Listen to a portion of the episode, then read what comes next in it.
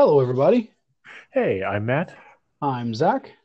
and this is MZ Car Guys Podcast. You can reach us on all the social medias at You can also reach us uh, if you want to drop us a line at mzcarguys uh, at gmail.com. And if you want to follow us, you can do it at uh, anchor.fm forward slash mzcarguys or other podcast platforms. So we're still on the island of Japan. Matt, what's next? uh, Subaru. Subaru. Hmm. Yep, the, the, the company owned by Fuji Heavy Industries. Yes. So, uh, kind of an interesting history uh, with this. Um, I learned about a uh, a piece of history that I did not know about, uh, and that was the breaking up of the large business or financial business uh, and, and other regular uh, industrial and financial business conglomerates um, known as Zaibatsu, uh, which was basically um, the, a, a really influential part of the Japanese economy um, leading up and through the Second World War. And so afterwards, they kind of broke everything up and stuff like that. And so you got Fuji Heavy Industries, which then spurred Subaru. Uh, which is interesting because the name comes from uh, a star. It's the uh, it's the Japanese name for the Pleiades uh, star open star cluster, um, also known as uh, more popularly known as the Seven Sisters. Well, that helps explain the uh, the logo quite a bit. Then, isn't there seven stars in the logo? Exactly. Yep, absolutely. Hold on. One, two, three, four, five. s- Oh, one, two, three, four, five, six. So, In there somewhere. I'm sure they got some sort of some reasoning behind that. But um, and Sure. yes, I understand that for those you language nerds out there, you pronounce Subaru in the country of Japan, but everyone we talk to knows it as Subaru, so we're just going to go ahead and call it Subaru. yeah, exactly. So, yeah, um, it's had a lot of really close relationships with Nissan in the past, uh, more popularly with uh, Isuzu and stuff like that. Um, Uh, Toyota. Toyota, you know, for a period of time and stuff. Absolutely. Um, Still does. yeah, I think they have a little over 40%. Uh, shock and a surprise, GM actually owns a little bit of it. I think G- General Motors owns a little bit of everything. That's why they call General Motors.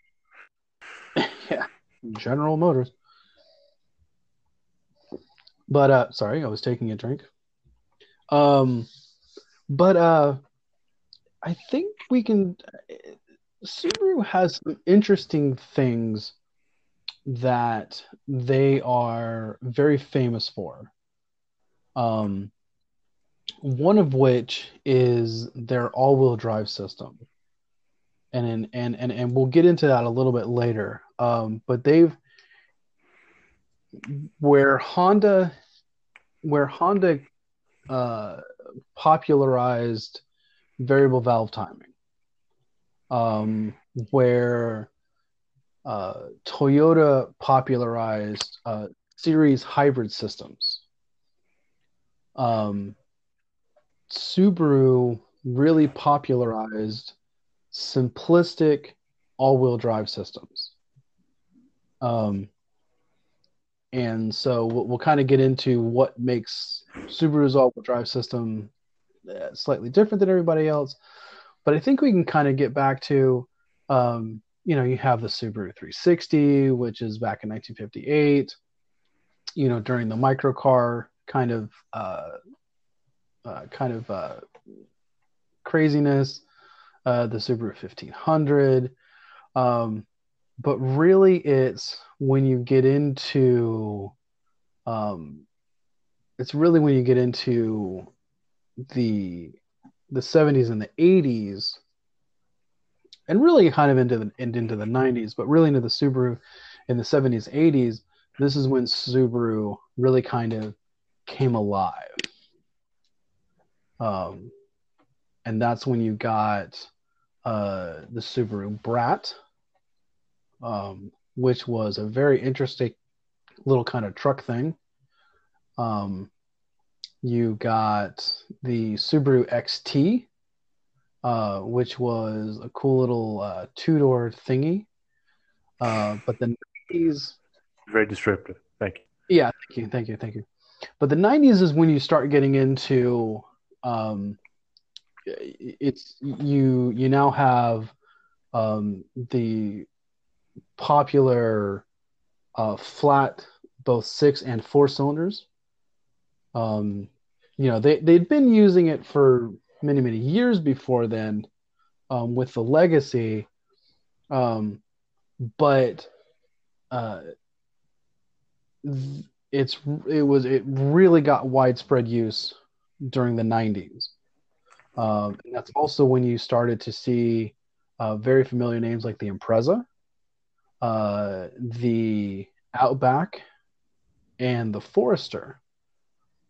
Uh, and of course, the Impreza, you know, then presented on or push forward um, the uh, the uh, the WRX and the STI. Um, so Matt, want to yeah, add? So well, well, a couple of interesting things. Um, is at some point, at some point, the somebody made the decision with the with the with the like oh sorry with the Impreza that there was going to be you know just a car right the the Impreza WRX edition World Rallycross which is mm-hmm. sporty sort of on the level of like a Civic Si or a Hyundai Veloster Turbo something or other. Anyway, the sporty edition of the regular car, right? But then they decided that we're going to call the super sporty edition the Subaru Tecnica uh, International. Mm-hmm. Uh, yes. We're gonna we're gonna call that we're gonna call that the Impreza STI even though for the longest time what made more what it used to be called was the Subaru Impreza WRX STI. At some point they decided, no, we're just going to change the whole thing and confuse everybody. And we're going to take a car that has been known throughout its history for being a hatchback more than anything else. Occasionally it was a two-door sedan or or but typically typically a five-door hatchback. And we're going to make it a sedan across the board and we're just going to confuse everybody. So they made some really unusual kind of marketing decisions. Um, I mean, this is a company that prides itself on being quirky and different.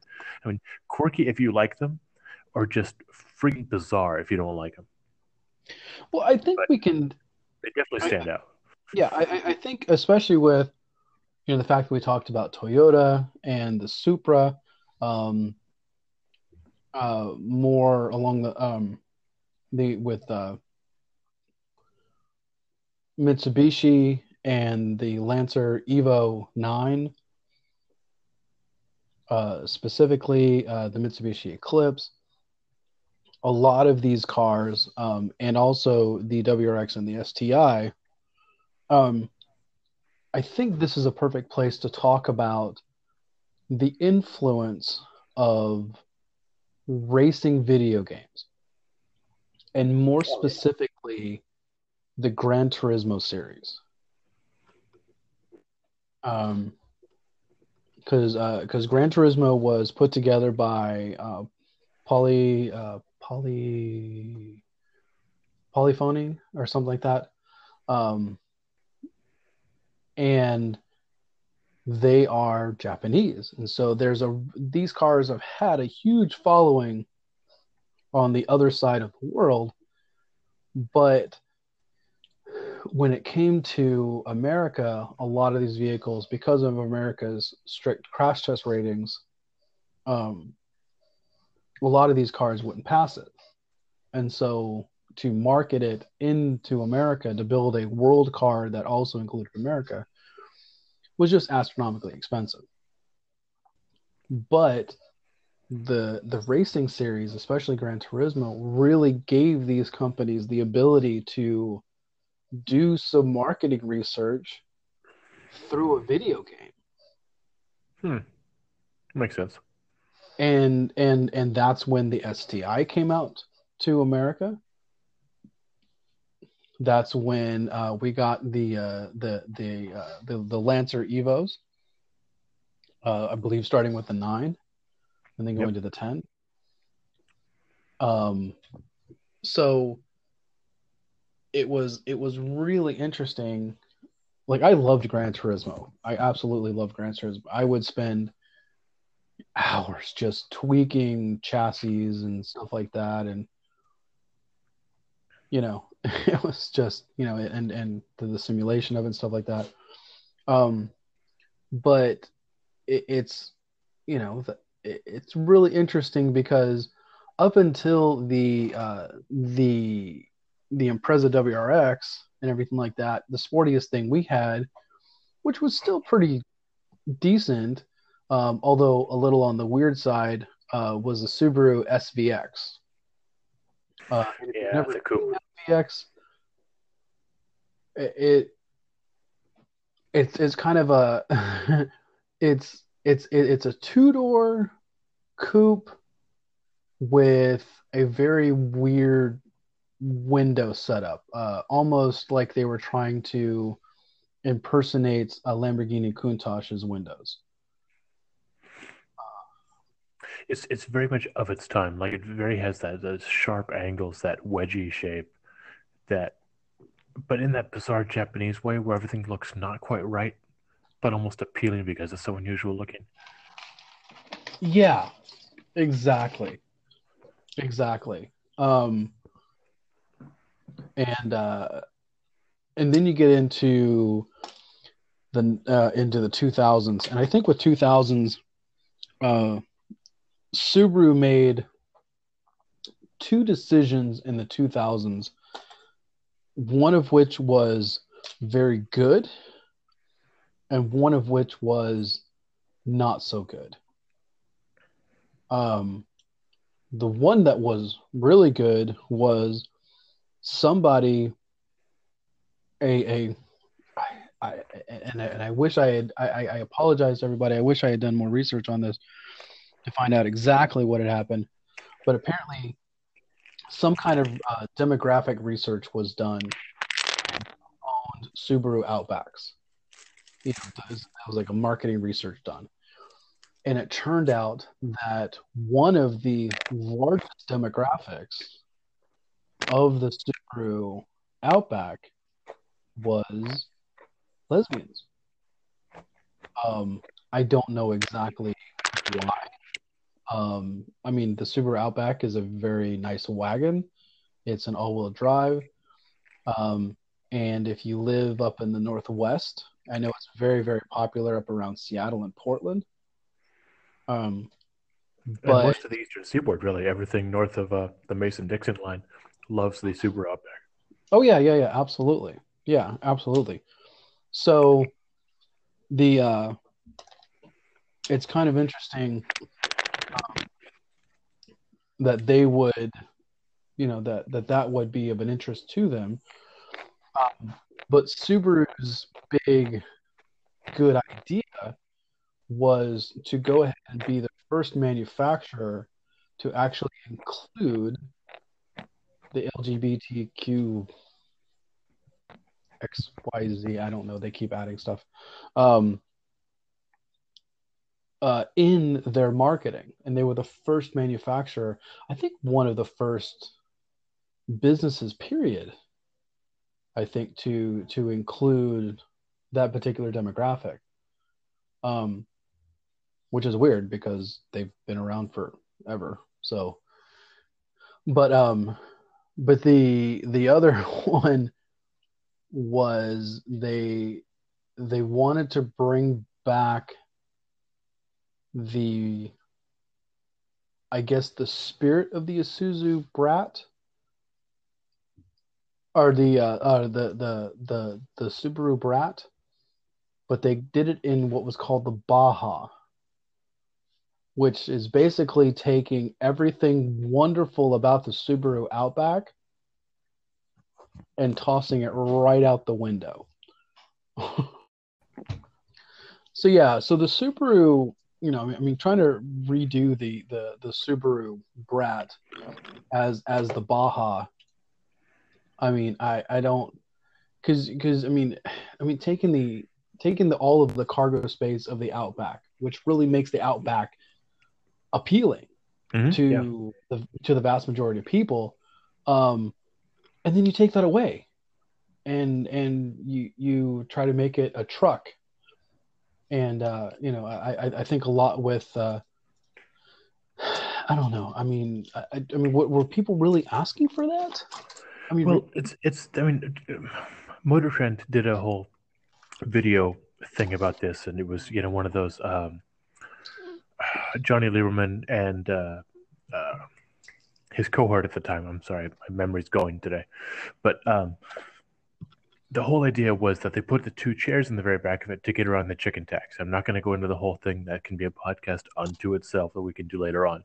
But essentially, it was a way to get around stupid rules that uh, heavily prioritized American pickup trucks over foreign competition. So, um, and the whole thing was it just sort of felt like a hodgepodge you know, it felt like it was trying to be too many things to too many different people. Um, it was well, like a small, uh, it's like a smaller, less successful Honda Ridgeline. Yeah, well, I mean, the Subaru Brat itself was hilarious because it came from the factory, and you really have to see this thing. First off, I don't think it actually had any seatbelts because it was a back seat. It wasn't. It didn't. It didn't require seatbelts but you had these two big handles that would come up that you would that you'd be able to a, friend of mine's dad had one absolutely hilarious you know i mean but well, well what no one talked about is it, it sitting the seats were on the floor so your legs were straight out in front of you not oh, yeah. no but when you're nine it was it was hilarious yeah no absolutely agreed um yeah, I don't remember if they're seatbelts or not. I, I I have a vague memory. By the way, it's Jason Cammisa, the name I was looking for. apologize. But um, I have this vague memory that there were seatbelts in it, but who knows? It could have been like a refresh thing at some point, or you know, the government finally said, "Hey, dummies, you know, you got to put the belts in." They went, "Oh, okay, I guess we can do that." Let's, yeah. Let's, well, I mean, I mean, the Baja was, you know, which was much later. You know, the Baja when they try to kind of refresh this idea of it, you know, was basically just you know, a five seater with a, an, an almost useless bed. Yeah. You know, so yeah, yeah, you you had your choice. You could put people in the back, or you could put some stuff in the back. But God help you if you try to do both. Yeah. So, but anyways, but that was that was a short-lived thing, as was the. Yeah. The, now the uh, novelty that, that show up at Radwood. Yeah, but um, but you know, you, you still have, you know, the Impreza is still around, the WRX is still around. Although I do have to say, they've they've some companies make the make the mistake of having an idea and then latching onto it for way too long. And Subaru's, um, I think Subaru's flat four is probably a very, very good example. And the reason why I say that is, is because before, you know, many, many moons ago, when they first came out with the flat four back in the 90s and stuff, horsepower was very low. It was it was efficient. It allowed you to, and we'll get into this in just a second. It allowed you to uh, to to to have the symmetrical all-wheel drive system, which is a very balanced as far as weight wise and design wise. Um, but as you increased power, as you increased uh, output and stuff like that, and as you increased complexity within the symmetrical all-wheel drive system later on, um, things started to go awry. Um, Yes. I've, I there there are unfortunately, and weirdly enough, Consumer Reports doesn't really take this into account, I guess, but th- there's been many stories of the of the Subaru's flat four um, blowing head gaskets. Um, mm-hmm. And they all at, blow at between eighty and ninety thousand. Yeah, between eighty and ninety thousand miles, and and they blow a head gasket, uh, which is, you know, I, I, I don't know how common that is. Well, uh, but so, but what we what we were talking about, you know, we were talking before before the show about this, and your your wife's grandmother, wife, my wife, my mother-in-law, my wife's mother, yeah, has yeah. had two Foresters. Yeah, and and I think both of them have blown the the well the, the current one is she's only had for a year or two, so that one is you know a time ticking time bomb. But the the but the one she had before blew around 70 75,000 she yeah. claims it was because the dealer or she understood that it blew the head gasket because the dealer did the oil change and forgot to put the oil back in it it only they only drained the oil replaced the filter and put the plug back in and sent her on her way but no i mean it was just she she she's one of these people. We're all different. She drives her cars really hard, so it was going to have a, yeah. have a premature failure anyway. But um, Mr. Regular of Regular Car Reviews is a big Subaru fan, and he talks about this. Like, if you're going to buy a used Subaru and you are anywhere over sixty thousand miles, your first question has got to be, "Have you changed the head gasket yet?" He says it's just understood. It's one of those things that you just live with. The flat six, for whatever reason, is more balanced. It's more you know able to handle that kind of stress, whatever. Maybe because there's more cylinders to distribute it all. But um, now, um, Zach, did you do any research on the because the it's the engine is called the EJ, um, and it went from a 20 to a 25, which is two two liter to two and a half liter. Did they start any smaller than two liter, or was that where the engine really got its start? uh, that's a very good question. Okay, um, well, well, you try and see if you can find some data on that. I mean, yeah, go ahead understanding is the engine has only had two iterations in its entire life, and we're pushing 20 years out of two iterations, um, which is the EJ20 and the EJ25. But the power keeps going up, like Zach was saying, and it's just not not made for that. Um, well, not only racers, uh, it, it, it started off as the EJ15. Oh, and wow and I think what's really kind of going on is is you also have you have especially with like the you know once you get up to turbocharging and stuff like that they've started to increase um increase compression. Oh hugely right. And there's the head and, gasket takes the stress of the compression. And increasing the pressure of the turbo. Yeah that's a recipe for you disaster. So, you know, you've got blow by increases. You've got, oh, you know, oil leaking into places that shouldn't be. You know, your EGR has yeah. to run really effectively. All kinds of things can go wrong. I, I, I think, and and I've and I've heard this from several people, and also it's starting to, as you drive one, starting to recognize it when you kind of compare it to other things in its class that it's it's becoming the age is starting to to show up um and as much as and i'm going to talk about this and matt's going to instantly grit his teeth the same thing happened with the k series engines for honda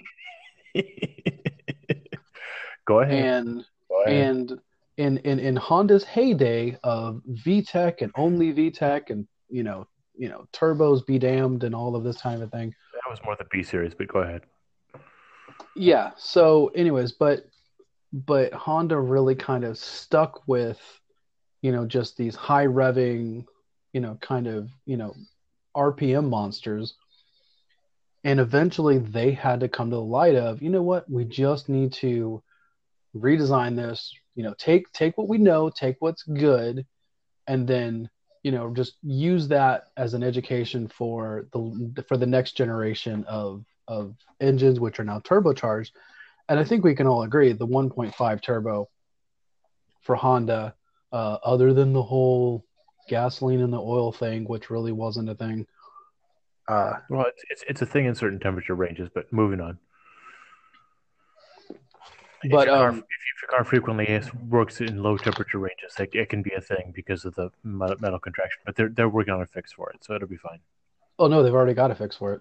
Okay, It's just a re- so- it's a reprogram. Anyways, um, but yeah, it, and and I and and a lot of people that you know a lot of uh you know automotive publications and stuff that I've that I've read and saw videos for, they've all kind of said the same thing, which is, man, we still love the WRX and the and the STI, um, you know, and but when it especially when it comes to you know just like uh, the Forester and the Outback and the uh, and the Legacy and and just the base Impreza and stuff like that, and even in the WRX and STI, it's just time for a change. It's time for a, a complete redo of of that power plant.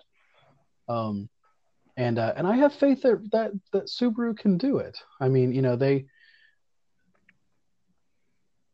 yeah, Yeah, well, I mean, it's, it, they, they they have to basically. I mean, you know, the the, the big things they have going for them, yeah, is the uh, the the opposed piston engine gives you two things that a distinct. Well, it's a it's a mechanical benefit on paper. In the real world, it's not quite so blatantly obvious. But um, Yeah. one is you get a much lower center of gravity, right? So handling improves. Um, it's more sure-footed, and so on. yeah. Um, one so, is, so so so we're gonna go ahead and get into the symmetrical all-wheel drive. well, I'm going to get into it briefly. I'm going to back out and let you take over in a few minutes. Um, Okay. Um, and the other thing is that the way it uses the the piston motion to help connect to the drive shafts and make all the wheels turn. But so the problem is everything else, basically. Um, you know, you've got oil losses because the pistons move horizontally instead of moving vertically like a regular inline four does. You've got problems with uh, the fact that the engine, like Zach said, is increased in displacement by a full liter and probably by a hundred horsepower or more over the course of its life, if you count the turbo. Oh, I'd say at least. You know, um, that's that's a tremendous problem when you're talking about you had- didn't even redesign the whole engine block to support all this stuff, and you've got you know cooling to worry about, and you know all all all kinds of things that can come up. So it's just it just needs Subaru needs to sit back. They need to they need to swallow their pride, figure out how they're going to do this. Probably going to partner with Toyota because Toyota's got all the money in the world, um, and just get something. Even if they have to take like a, I want to say it's a two GR. I think the Toyota 2.5 liter direct force engine is a two point is it called the 2GR, um, and that's a, damn decent engine, especially with the dual injection system now. And just use that and use that as their platform going forward for a while, just to sort of reset everything. I don't think they need to go even. I, I don't think they just need to buy somebody else's thing. I, I think you could, you know, and, and I think Porsche has has proven that that you can design a flat engine, a horizontally opposed engine, because a horizontally opposed engine um, has benefits Of course it is. Than just being low center of gravity. There is a um, there it it is actually it's it's less friction on the engine itself. You just have to increase oil pressure to keep oil, you know, flowing throughout the whole thing. Yeah, I mean the, the trick is that you know Porsche has perfected the flat six because they've been making the flat six since the Sumerians were the most intelligent uh, nation. on Yeah, yeah, yeah. I I, I think it was Ramses the second that that that actually. Right. Uh, He didn't he st- steal the idea though from uh, you know the king of Babylonia. Um, but Yeah. uh, forget the history stuff. We don't know what we're talking about. A bunch of idiots. we're idiots. Please don't listen to us, people. Anyways, but I mean, but but but I guess, um, but it's it's so integral into their to their whole concept of the symmetrical all-wheel drive system, which is a brilliant system, an absolutely brilliant system. The um they they, they weren't the first to think of all-wheel drive as far as performance. Um, that that was Audi with their with their Quattro but the Audi Quattro was very complicated. Well, of course it Uh, was because it was the first. You know, it, it was it was a rally race bred thing. It wasn't meant to be a consumer street thing. It was rally race bred, but the um the the, the Quattro system in the original Audi Quattro um was I believe was an almost exact 50-50 split. Mm-hmm. and it didn't really do much of any transferring of power or anything like that. It was just a simple 50-50 split. Um, you know, later on it would become that. But Subaru, I believe, was the first to really start using um, clutches and, and differentials and stuff like that to transfer power. You know, you know, at first from front to back, and then using viscous clutches later on to start doing what's called torque vectoring, where you can actually send not only uh, send some power to the rear wheels, but using that power and splitting that power between, you know, and sending it either to the outer rear, rear wheel as you're turning in, in any direction. So if you're turning right, it sends it to the left rear wheel. If you're turning left, it sends it to the right rear wheel. Um, and Yeah, that's that's I huge mean- in off road. well, and, and I've and I've got to I- I've got to go down this list of all of the systems that have been basically influenced by this. You have Toyota's All-Trac system. You have Mercedes 4MATIC, Volkswagen's 4Motion. Eh, Uh, never mind on the 4Motion because the 4Motion is probably based on Audi's Quattro system. Yeah, it's, Uh, it's it's it's the Haldex system. Yeah. So you have the uh, the ATTESA uh, four-wheel drive system for Nissan. Um, uh, Mitsubishi's all-wheel drive system was based on ideas from that. Honda's super handling all-wheel drive system was based on it. BMW's X-Track.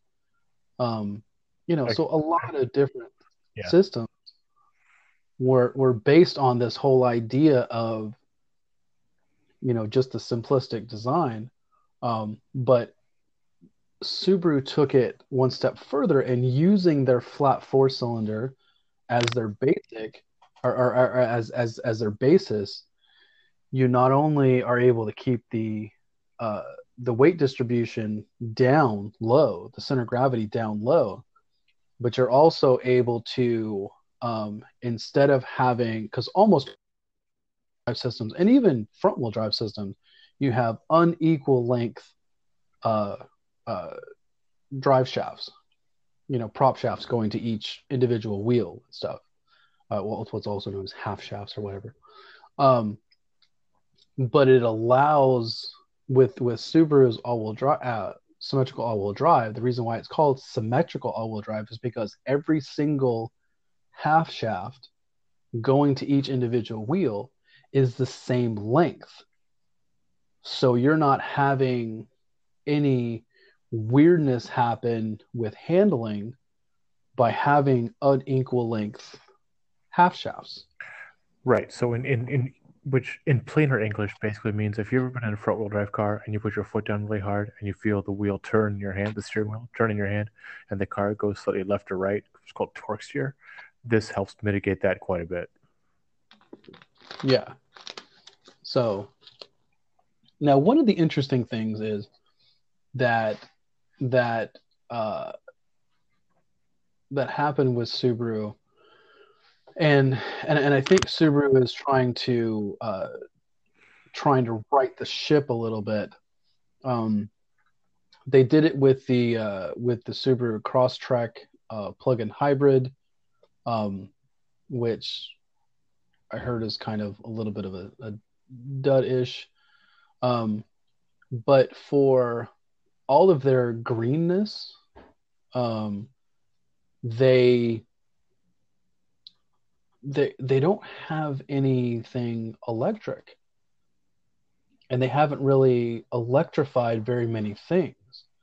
I mean, I, I know that they have some stuff that they're working on currently, but um, uh, you know, it's it's one of those things of, you know, is it going to, you know, are are, are they going to be late to the party?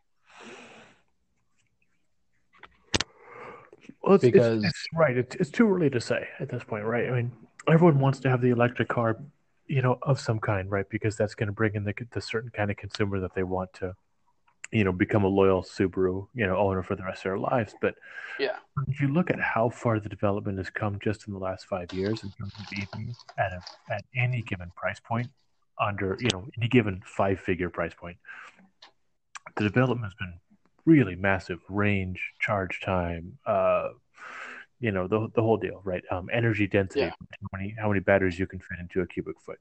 Um, so it's it's it's fun to play the game of is Subaru going to be late to the party, but we probably won't know that for probably the next 10, 15 years. Then we'll really know whether Subaru dropped the ball completely.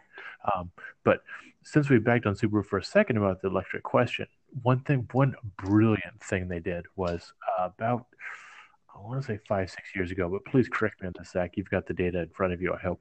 Is when they took the Forester and took it from being this quirky kind of lifted wagon, sort of compact lifted wagon kind of thing that sort of looked like an uh, like an Audi all road made out of bricks, mm-hmm. and turned it into a Rav Four competitor.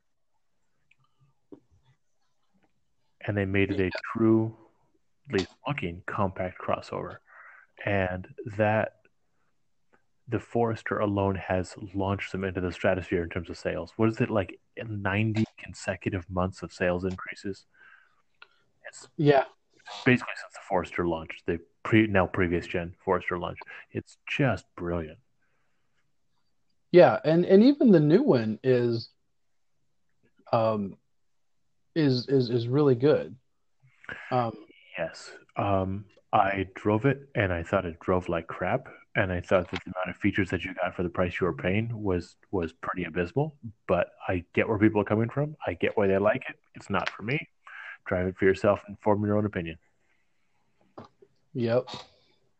So, but I don't know. I, I, I think you know they they have by far the highest loyalty of uh, of any customer base. Um, you know, I I think. Uh, you know, I, I think the the the the hit if they're in they're in a perfect position uh, for for growth. Where I think you know companies like Honda and Nissan, I'm sorry, Honda and Toyota, um, you know, any kind of growth that they may see is going to be, um, you know, kind of marginal. Um, I, I think Subaru has the has the potential that if they ever wanted to truly just break out, you know, if they if they really did a complete redesign of the EJ engine series, if they, you know, kind of solved maybe some of their problems with that, if they truly embraced um, electrification on on a big scale kind of a thing, with their with their with their loyal customer base, I, I think that they they could have the potential to truly take on um, both Honda and and Toyota, um, and and be a real powerhouse, you know, comparatively. I don't know. What do you think, Matt? Yeah, it's it's there's definitely the the the, the potential is there for sure. Um, I, I have to give them credit because they're the only non luxury wagon I can think of that actually that you can actually walk into a dealership and buy, as opposed to like hoping that one out of twenty dealerships nearby has one in the legacy in the sorry what used to be called the legacy Outback and is now called the Outback. Mm-hmm. Uh, they also have what I think is, and please correct me if I'm wrong. I think they have the only all-wheel drive non-luxury sedan. That is correct. Um, because you can't the Legacy and the Subaru and, and the uh, and the Impreza. Yeah, because you cannot thank you because you cannot get. I think for a while you could get um, the Jetta or the Passat as a 4MATIC, but I don't think you can anymore. But um, uh, I, am anyway. Forget it. Not, you, you can't go right now, so it's not important. but um, you cannot buy a brand new one in that. So it's so in that sense, they're really filling a niche that no one else has bothered bothered to fill, right? Because if you want that all-wheel drive system, you know, otherwise, um, yeah, that's right. Because the um, Nissan or Infiniti, anyway, if you get the all-wheel drive, you're looking at an Acura or a BMW or a Nissan or uh, mm-hmm. Juggins Mercedes with the 4MATIC, just a bunch of other companies, Audi, obviously. Now, now I do have to say that when it comes to all-wheel drive systems, so all-wheel drive systems are not not nearly as necessary as they used to be. Absolutely, yeah. I I I think the the it's the perception is more hype than reality. Right. Um, in in most circumstances, because in in all vehicles, stability and traction control systems have become so far advanced that in I would say 90% of the situations that you would think you need all-wheel drive system for, the vehicle stability system and and and traction control are perfectly manageable. Oh yeah, I mean, there's, there's all kinds of stories that I've I've heard about people like being caught in a freak snowstorm, right? And then um, while camping or something, and then driving their way out of it, and as long as they just kept calm and you know kept the wheel pointed straight, essentially, the back end might start to step out, and then they all and the stability control system just sort of pulls it right back in by modifying all the stuff that you can't see going on, and they're able to get home. You just you know you have you use gentle gas, gentle brake, slow steering wheel, slow hands on the wheel, and you're good. Yeah. So. And, and you even have some vehicles now that are front wheel drive that actually have a button for snow mode. Right, right. Now it's not meant to be used to. Re- if you live in Ohio and you have eight feet of snow in the wintertime, it's not to replace your snow tires. It's oh my gosh, I'm caught in an emergency. I didn't expect this. How do I make sure I don't slide off the road? Yeah, right. but but like in heavy rain situations and stuff like that. Yeah, I I think I think you know now all wheel drive is going to give you more traction control but you're not going to be you know it, it's not going to be an absolute necessity. No you're you're, um, you're better off with snow tires than spending extra for the all-wheel drive system. It's it's lighter it's, it's more efficient it's less maintenance. Exactly.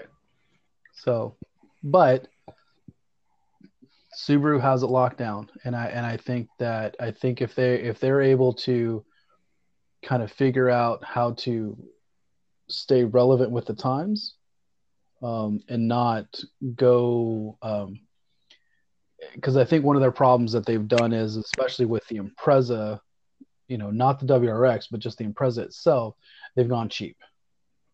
And and and they need to kind of get out of that whole thing of like, look, you're not Nissan.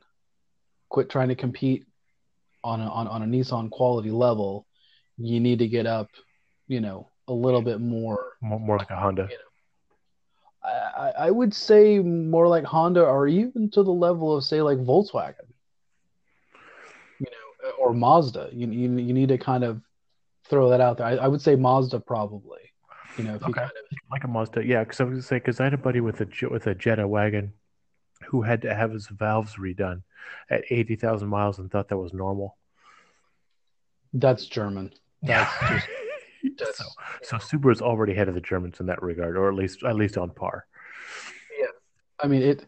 It amazes me, you know, when when you know when when you have people who are shopping for, say, like a Honda, and and you tell them, yeah, the first major service is a hundred thousand miles, and they're like, well, yeah, yeah, yeah, but but but but but what about the what about the 20 20,000 mile service?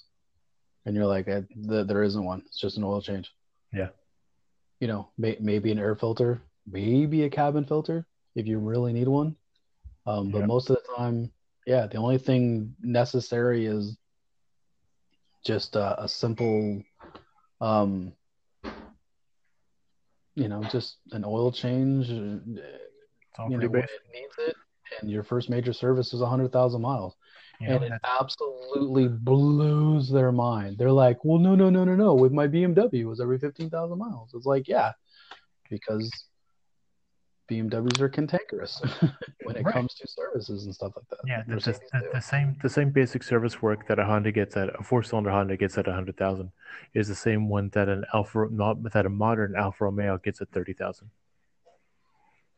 Yeah, weren't you telling me that Maserati, uh, that you had to at a certain point you had to completely take the engine out and disassemble it and rebuild it? Used to be, um, not uh, okay. If you if you get the Gran Turismo, the hand built one, yes. Yeah. But but okay. but the the Levante and the Ghibli, no, because well because of engineering. I won't get into it, but um, yeah, most people's grand most people don't keep the Gran Turismos long enough to make or drive enough miles to make it an issue. But there is that that can and does happen, and is, and it is a regular service. But the big one of the GT is like the tires are such high performance and the brakes are so high performance that you're changing rotors every 30, 40,000 miles. You're changing tires every 20,000 miles. Yeah. And the tires are, are staggered, so you can't rotate them. So you just throw them out and buy new ones. Yeah but anyways, back to you know, kind of we got off on a little bit of a tangent as we do. Um, but but yeah, I, I think with Subaru, you know, if if they can, you know, if if they can continue with their their marketing, which I think is probably one of the strongest out there.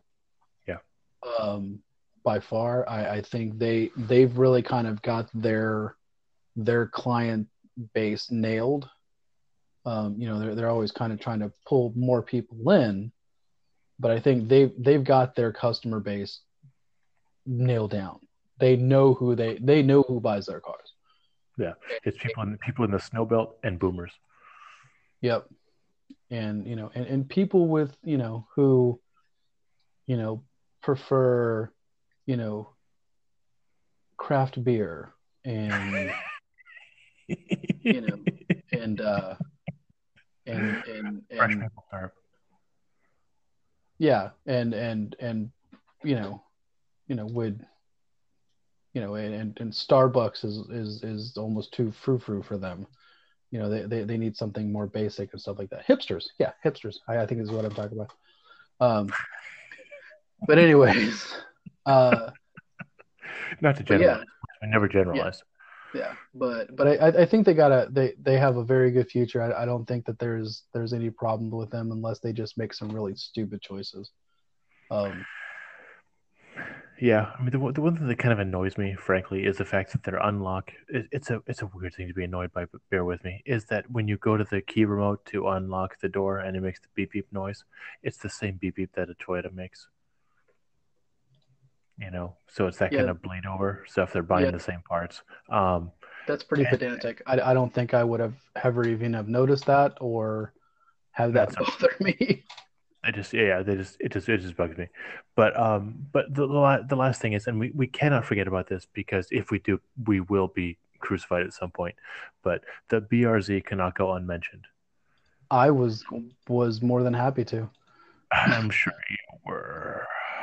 Uh, I think the automatic BRZ can go unmentioned forever, and that's fine. Uh, but it's it's so outside of what they normally do, except for the engine, um, that you you kind of wonder what they're getting at, and the fact that all the special editions they've come out with and all the limited stuff is all about the handling, and they've never bothered to increase the horsepower. And then you start to look at the EJ25 problems, and you look at oh, maybe because there's a reliability issue. And, uh, and same car that's sold under the Toyota banner, and they can't afford to have reliability issues. Yeah, I, I, the reason why I wasn't going to mention the BRZ is because it really hasn't made that much of an impact in the automotive world. I mean, it really hasn't. I mean, you're not, you're not really breaking ground with, you know, uh, performance. You're not breaking ground with design. No. You're you're it's you know basically you've made a, a I I kind of look at it as it's a Mazda Miata without everything that makes a Miata cool. The hard top and without without the cloth top. Yeah, I mean, the, the the thing that makes the Miata cool is the fact that it's front engine, rear drive, and a convertible. Yeah, so it's it's slightly stiffer, right? Because it's a hard top. Yeah. It's got the it's a slightly more sort of sporting sporting feel. It makes a slightly better track car because of it. Um, you know, and I've lower. I know. I would say, yeah, well. And for the price category, you can get faster things. You you definitely can. Um, it's which which one you choose really depends on you. You know, you really can't go wrong with either car. Um, if you're built like a gorilla like I am, you're going to fit better in a in a BRZ, FRS, Toyota 86. Pick your version um, than you will in a Miata. But outside of that, go with one you like the best. If you like it into a sporty car, just know that it's going to stop feeling fast to you probably within about a month of driving it. Uh, yeah, uh, my my suggestion is if you really need to have something like that, just save up a little bit more money and just fork the money down for the Toyota Supra. Yeah. I, yeah. I think I think you'll be much the better for it. Um, yeah. in, but yeah. Yeah. So, anyways, uh, that's all I can think of, Matt. You've got a bright future. Don't screw it up. Yep, absolutely. There you go. Our right, advice from Matt and Zach Subaru, bright future. Don't screw it up. So, all right. All right. Room, vroom, Matt. Good night, everybody.